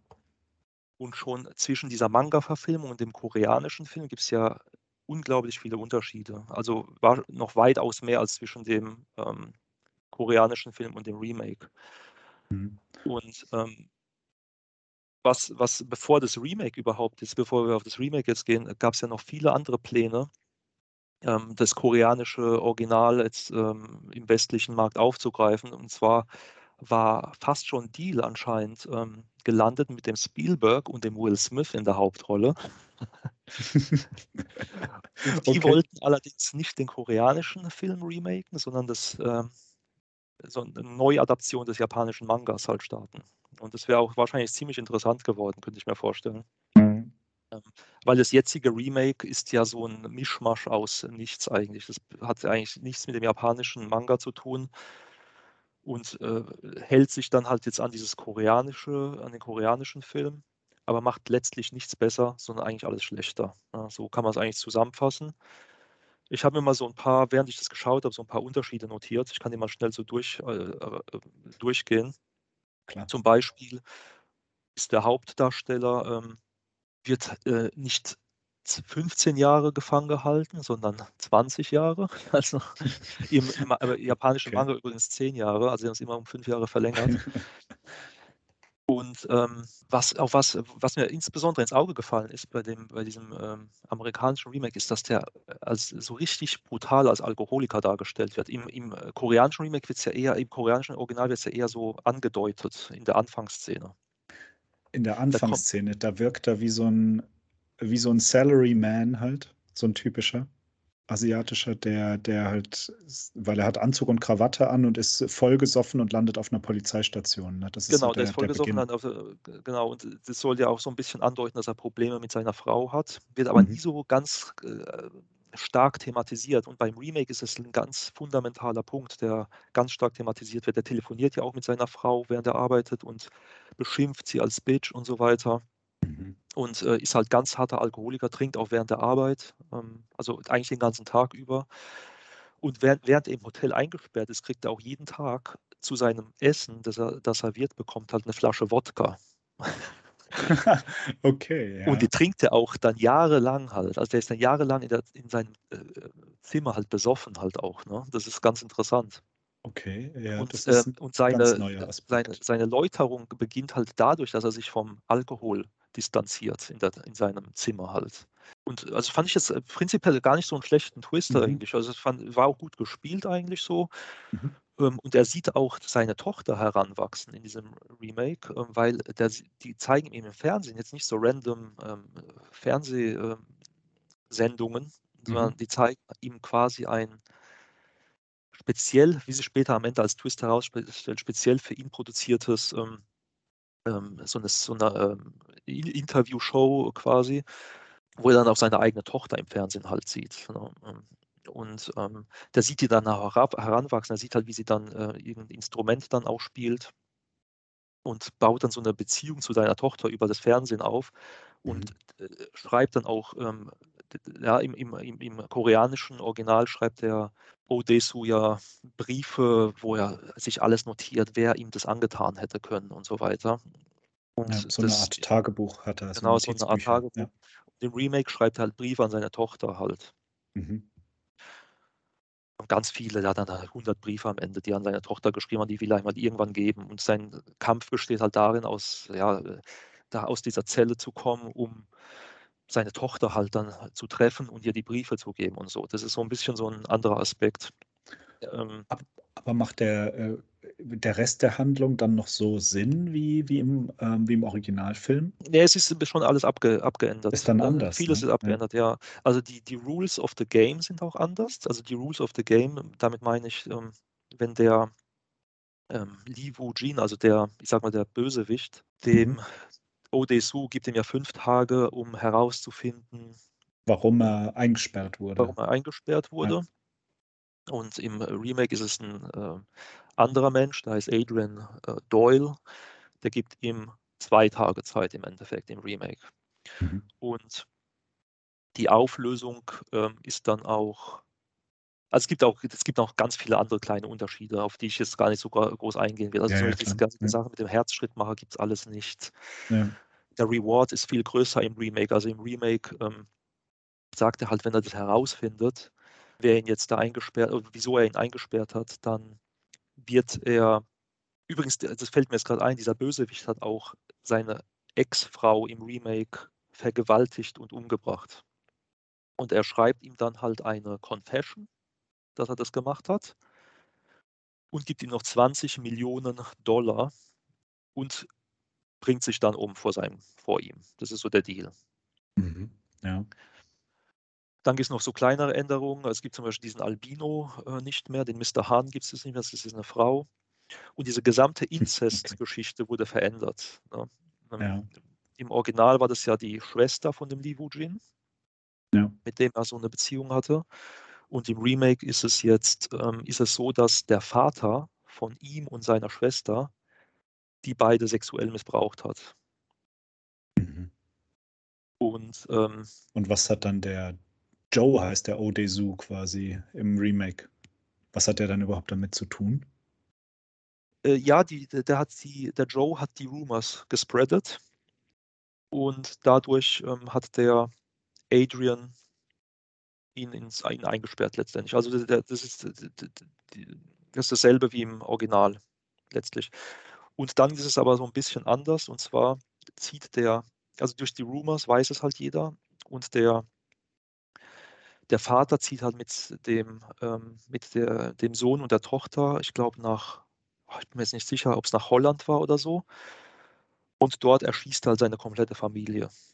Aber den Adrian bringt er halt nicht ganz um, sondern er trifft ihn nur so an der Seite vom Gesicht und an der Schulter, Mhm. bevor er sich dann selbst umbringt, der Vater. Und er überlebt es im Endeffekt, der Adrian.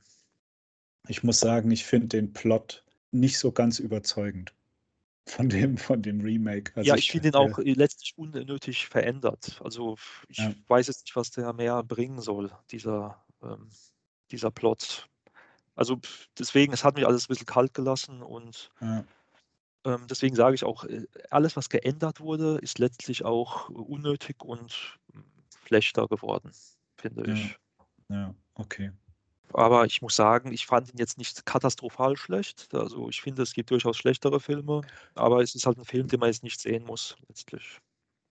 Ja. Naja, gut, ich meine, er ist auch letzten Endes ist das Remake ja auch, also oft sind, weiß nicht, solche äh, Remakes von, von japanischen oder koreanischen Filmen waren ja dann eher so, ich sag mal, zweitklassig jetzt von Regisseur und Darstellern und sowas. Ähm, wenn man jetzt, was ich, denkt an, gut, diese, diese Horrorfilm-Remakes, klar, da war, da gab es, ja, es gibt immer Unterschiede, aber sag, ich sag mal, Oldboy, das Oldboy-Remake war schon, ne, mit Spike Lee, Josh Brolin, Samuel L. Jackson, Mhm. Elizabeth Olsen und so.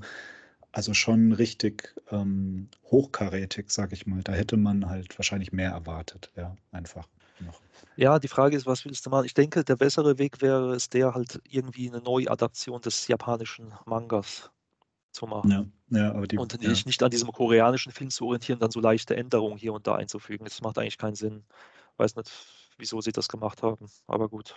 Der Spike Ja. Lee ist jetzt meiner Meinung nach auch jetzt kein, oder? Ich weiß nicht, ich habe ihn mal so ein bisschen, ich, ich kenne den Namen zwar, aber da so, so viele bedeutende Sachen hat er jetzt eigentlich nicht gemacht in der Vergangenheit. Das ist doch eher so ein Musik, äh, war das nicht damals so ein Musik-Clip-Regisseur für den Michael Jackson und so? Ja, ja, war er. Ja, und für Hip-Hop, ähm, äh, für, vor allem für äh, Hip-Hop oder für schwarze Künstler, weil der Spike Lee ist auch so ein, so ein Aktivist, also so ein ähm, früher, also ne, heute, heute sicher Black Lives Matters und so, nee, aber ähm, damals auch schon für die, für die Rechte von, äh, von Schwarzen sehr viel so unterwegs und ähm, und der hat schon ein paar bedeutende Filme gemacht. Also Malcolm X gibt es eine Biografie von ihm. Das war, glaube ich, so sein erster Film. Der war auch schon recht äh, hochgelobt. Und dann gab es äh, noch so ein paar Sachen. 25th Hour mit, äh, mit Edward Norton ist relativ äh, bekannt und auch sehr gut, muss ich sagen.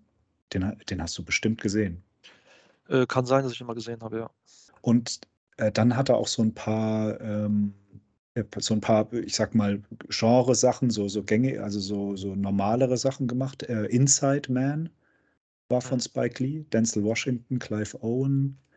Ähm, und der letzte Hit, den er hatte, sag ich mal, war äh, vor ein paar Jahren äh, Black Clansman. Ah ja, stimmt. Ja, ja. Der war sogar ganz okay eigentlich. Den habe ich noch gar nicht gesehen, aber den würde ich gerne mal noch sehen. Der soll ganz, äh, der soll ganz gut sein. Ja, ja. Ähm, aber ja, nee, Spike Lee ist eigentlich schon ein bedeutender Regisseur, hätte ich gesagt. Ähm, aber äh, ich verstehe auch nicht, also was der, also er wäre jetzt nicht meine erste Wahl gewesen für eine Neuverfilmung von Oldboy. Also d- dann, dann eher Spielberg, ja, wie du gesagt hast vorhin. Es gab Ja. auch, ähm, habe ich so herausgefunden, ähm, einen indischen Film, der 2005 erschienen ist und der ein Plagiat äh, von Oldboy ist. Okay. Und äh, die Krass. wurden dann auch äh, gerichtlich wohl, sind sie ins Gericht gegangen, weil das wirklich fast, das soll anscheinend, ich muss ja, also ich würde mir gerne mal anschauen, ähm, es soll halt wirklich ein 1 zu 1 Plagiat sein. Und ähm, haben sich aber irgendwie dann außergerichtlich, glaube ich, geeinigt oder sowas in der Richtung. Krass. Ja, aber das wäre mal, mal wieder ein Film, der, der mal auf die Watchliste müsste. Sinda heißt der. Ja, ja, ich sehe es. Okay. Indian Remake. Ja, okay, hat Bollywood halt gedacht, sie machen den auch mal noch. Der hat noch schlechtere Bewertungen als, Ah, ja. als das äh, amerikanische Remake. Aber ähm, übrigens, ähm, Oldboy ist ja offiziell auch Bestandteil einer Trilogie ne, von Park Chan-wook. Ja. Also es gibt ja ähm, sein, ja, ich sag's mal so, also Joint Security Area war so sein Durchbruch. Ähm, und ich glaube, danach hatte er relativ freie Hand und dann hat er angefangen, diese Rachefilme zu machen. Ja? Und der erste war Sympathy for Mr. Vengeance. Und dann kam Oldboy und dann kam noch Lady Vengeance. Und die drei sind ja irgendwie so in einer Reihe zu sehen. Revenge Trilogy. Ja, wobei die Filme in sich, also jetzt von der Story her, äh, sind die ja alle unabhängig voneinander, oder? Ja, ich meine, die sind komplett unabhängig. Ich glaube, ähm, so der ein oder andere Schauspieler taucht mal immer wieder dann auf. Äh, Ja, von ja, ja, einem okay, Film anderen, ne? Ja, Ich, ich glaube, aber, ich aber glaube keine irgendwie der Figur. Bösewicht Ja. vom Mr. Vengeance ist es, ich glaube, das ist sogar der, der am Anfang vom Oldboy vom Haus runtergehalten wird mit der Krawatte. Bin mir jetzt nicht ganz sicher. Ja, okay, Also aber es sind nur Schauspieler, quasi nicht Ja, ja. Figuren. Also es gibt keine Genau. Figuren, die wiederkehren oder so. Es ist einfach nur, es sind drei Filme, die, die alle mit dem Thema Rache sich beschäftigen. Ja, die haben auch alle drei geguckt, ne? Ähm, ich, Ja, ja, die sind auch alle drei hervorragend, muss man sagen. Ja, also aber wirklich.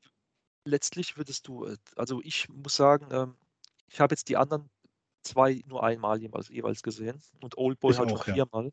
Ja, ja, klar. Ich müsste mir die jetzt Geht wirklich nochmal anschauen, äh, um dann direkt einen Vergleich ziehen zu können. Aber ich meine, dass Oldboy Ja. halt mit, mit deutlichem Abstand der bessere äh, Film Old- zwei. Oldboy sticht mit Sicherheit heraus, ja. Das ist, das ist schon so. Aber, ähm, aber die, also die anderen beiden sind auf keinen Fall schlecht. Aber mir geht es genauso wie dir. Ich habe sie auch einmal gesehen und Oldboy halt irgendwie, äh, genau, mehrere Male. Ähm, Und der Choi ja. Min Sik, der spielt ja im Sympathy for Mr. La äh, for Lady Vengeance dann auch den so ein, auch wieder mit, ne? Das finde ich, Ja. würde, würde mich doch wieder interessieren. Ja, ja, klar, gut. Choi Min Sik ist, ja, ich, ich, ich denke mal, das ist aber einfach nur, weil der Regisseur halt gerne mit bestimmten Darstellern zusammenarbeitet ne, und die dann immer wieder besetzt. Ähm, aber ja, nee, das ist genau, es ist im Prinzip ist es eine Trilogie, ja.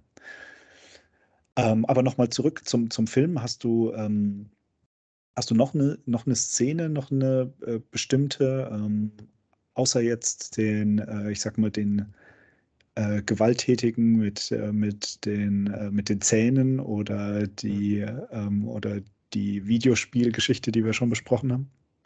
Ja, also was mir, was mir sehr außerordentlich gefallen hat, muss ich sagen, ist, ähm, das ist keine, ei- keine einzelne Szene, sondern die äh, Musik. Und zwar, Mhm. ich weiß nicht, ob, du- ob du das äh, ist auch im Kopf hast noch, da ist ja dieses, ich kenne mich jetzt nicht so aus, ich glaube, das ist eine Klarinette. Kann das sein? Ja, ja, kann gut sein, ja. Und ähm, die spielt ja immer äh, diese, diese, diese Musik in fast jeder Szene. Und das äh, also finde ich super cool einfach. Ähm, und diese, äh, die, auch diese, diese Musik, diese ruhige, ähm, bedachte äh, Violinmusik auch oder auch diese Klarinette, die unterstreicht dann auch die ganzen Folterszenen teilweise. Das äh, wurde auch bewusst anscheinend so gemacht, ähm, habe ich dann in einem äh, gelesen. Ich glaube, oder es war sogar im Audiokommentar ähm, haben sie das irgendwie gemacht, um dem Zuschauer den Ekel halt ähm, von diesen Szenen zu nehmen und damit halt einen Kontrast zwischen Bild und Musik ähm, zu schaffen. Also fand ich echt, äh, also es hat mir sehr gut gefallen, diese ganze Filmmusik im ganzen Film einfach. War, Ja. war wirklich super. Und Ja. was ich noch sagen? Ähm, diese, es gab auch einfach viele so kleinere Twists und Absurditäten, die ich jetzt beim wiederholten Anschauen, die mir so wieder ins Auge gefallen sind. Zum Beispiel gibt es ja auch diese, so eine Art, ähm, Kein Problem. Ich kann auch noch kurz erzählen, dass der, der ähm, Pan, ah, ich, äh, ich hab's, sorry, Chan-wook sorry, sofort, ja, aber der Chan-wook Park arbeitet auch immer mit demselben Komponisten zusammen. Also es ist der äh, Yong-wook ja, Jo ja, und der hat die Musik eigentlich für alle seine Filme gemacht. Außer vor ähm, Sympathy for Mr. Vengeance. Aber wenn ich mich recht erinnere, ich bin mir gar nicht sicher, ob der Film überhaupt Filmmusik hatte. Aber muss ich jetzt nochmal nachschauen. Erzähl du erst Müssen wir mal. nachschauen, ja. ähm, nee, wa was ich sagen wollte ist, ähm, es gibt ja so, eine, so einen Subplot, ähm, so ein bisschen mit Halluzina Halluzinationen bei Oldboy. Das fängt ja schon in der, ähm, in, in der Gefangenschaft an, wo er diese Ameisen sieht auf seinem Arm. Mhm, ja. Gut, äh, kann man jetzt reininterpretieren, verschiedene Dinge natürlich. Ähm, Das wird ja, auch, weil wird genau, ja später nochmal aufgegriffen im Film, ne? Dass, dass Menschen, die. Stimmt, es gibt auch mehr, es gibt auch eine Szene, wo eine Halluzination von, von seiner Tochter ne, Mhm. ähm, gezeigt wird, in der, und auch mit einer Ameise, mit genau, einer riesigen. richtig, ja, ja, Und das sollte doch die, die, die Einsamkeit ähm, ja, symbolisieren. So nach dem Motto, genau. einsame Menschen äh, sehen Ameisen, weil Ameisen so soziale Tiere sind halt. Ja, ja, genau, ja, ja. Ja, und ähm, es gibt einfach so viele Kleinigkeiten. Ähm, und ich fand auch super interessant, wie viele Twists es in dem Film dann doch gibt. Ne? Ähm, das fängt ja schon, äh, sind so Kleinigkeiten, ähm, also oder Absurditäten nenne ich sie auch mal. Also schon da, wo er, wo er diesen, wo der Odesu ähm, den äh, Lee Woo-jin da das erste Mal trifft, also wo er ihn findet in diesem Apartment und er ihm seine Rules of Games erklärt, dann kommt halt dieser absurde Twist, dass er diesen, diesen Herzschrittmacher in seinem Körper hat, ähm, Mhm. Mit womit der er sich dann, Fernbedienung. mit, womit er sich mit der Fernbedienung halt äh, sozusagen sofort umbringen kann. Ähm, also fand ich total absurd. Das ist auch wirklich sowas, was, ähm, was einen so kalt erwischt, einfach, so solche Kleinigkeiten. Und dann gibt es einfach am Ende, glaube ich, drei oder vier Twists in der letzten Szene, die, die der ein, eins nach dem anderen, die halt reingeschlagen werden. Also einmal das mit der Tochter halt. Dann gibt es diesen Twist, dass dieser Mr. Park, also dieser Gefängniswächter, äh, dann doch auf der Seite von dem Wujin ist, Ja, obwohl er, obwohl er ihm die Hand ja abgehackt hat. hat. Ja. Dann gibt es noch diesen, ähm, diesen Herzschrittmacher-Twist, dass der gar nicht funktioniert, also dass die Fernbedienung überhaupt nicht funktioniert. ja. Ne? ja. Also so äh, wir- wirklich äh, eins nach dem anderen. Und da war ich auch irgendwie wieder so einfach weggeblowt. Also ja. Und apropos weggeblowt, und dass er den, seinen Leibwächter halt auch einfach abknallt dann. genau, genau. Übrigens habe ich, das, ich kann es jetzt gar nicht mehr so genau zusammenfassen, aber da gab es auch, da gibt es ja auch ganz viele Allegorien und auch so ähm, Szenen in dem Film, die auch, äh, zum Beispiel dieser Leibwächter, und zwar äh, gibt es da was mit Mund und Ohr und so habe ich gelesen. Ja, weil, weil der, der, ähm, der Choi Min-sik, der schneidet sich ja die Zunge raus. Zunge ab, ja. Und bei dem Mr. Han war es irgendwas mit dem Ohr. Gut, es ist egal, es ist wahrscheinlich zu abgehoben dann jetzt. Ja, äh, ich glaube, wir haben es jetzt auch geschafft, quasi über den Film zu reden eine Weile. Und falls ihn jemand noch nicht gesehen hat, ich glaube, wir haben, wenn, wenn man jetzt nicht mega aufgepasst hat und mega die Sachen verknüpft, die wir gesagt haben, haben wir, glaube ich, auch gar nicht gespoilert, so den, den ganz großen Twist. Also ich glaube, man kann ihn, selbst wenn man ihn nicht gesehen hat, kann man ihn jetzt äh, noch schauen und äh, trotzdem überrascht sein. Aber ähm, ja, Oldboy ist auf jeden Fall, ja, ist ein Film, den, den könnte man auch ähm, wirklich Szene für Szene besprechen. Äh, in, äh, ist auch gut für, keine Ahnung, für, als, als Unterrichtsmaterial ja, geeignet. Ja, solltet ihr euch auf jeden Fall äh, anschauen, wenn ihr ihn noch nicht gesehen habt. Und überhaupt, äh, koreanische Filme ähm, kann man eigentlich relativ wenig verkehrt machen. Die sind, ähm, wie gesagt, von Production Values und von den Stories her eigentlich handwerklich immer einwandfrei, immer gut gemacht. Und wir haben jetzt gar nicht über, über Squid Game gesprochen. Das ist ja so der letzte große äh, Südkorea-Hype jetzt gewesen. Ähm, was ich aber noch, was mir aufgefallen ist, ist, dass sich die Südkoreaner anscheinend auch für solche, für sehr für Soziologie, ja, und für so soziale ähm, Interaktion oder soziale Experimente interessieren, weil ja auch, ich sag mal, Oldboy hat so einen Hintergrund, ja. Da geht es sehr viel um, äh, um ja, soziale Strukturen oder halt den Mensch so als soziales äh, Wesen. Ähm, und in, ähm, in Parasite ist es genauso. Und in Squid Game eigentlich auch. Ja? Also es ist immer so, ähm, jetzt nicht unbedingt so offensichtliche Gesellschaftskritik, aber es ist einfach so, dass sich beschäftigen mit ähm, der, mit der Gesellschaft ja, und mit ähm, und äh, mit dem sozialen Gefüge und so und wie, wie Menschen halt in gewissen Situationen ähm, sich verhalten und sowas. Das ist so ein, so ein Theme, was sich so äh, durchzieht, glaube ich, auch durch, ähm, durch das koreanische Kino sehr stark. Snowpiercer ist doch, geht doch auch dann in die Richtung. Snowpiercer geht definitiv in die ja. Richtung. Und da haben wir jetzt schon auch Filme genannt von ganz unterschiedlichen äh, Regisseuren übrigens, ja. Also Snowpiercer und, äh, und ähm, Parasite sind natürlich vom selben Regisseur, aber, ähm, aber klar, ne? Squid Game ist eine andere Produktion. Ja. Ich glaube, äh, Okja, Okja ist ja auch sowas in der Richtung, wobei ich mich da nicht mehr so gut erinnern kann. Aber das war ja auch so eine. Okja ist auch so, auch so ein Umwelt- oder so ein Natur, ja. Naturding. Ne? Ja, ja. Genau. Kann man auf Netflix schauen. Oldboy kann man, glaube ich, nicht auf Netflix schauen, aber ähm, die, ich glaube, DVD, Blu-ray ist überall, überall gut erhältlich. Von daher, danke dir, Thomas. Bitte, bitte, dass du, Stefan. dass du da warst heute.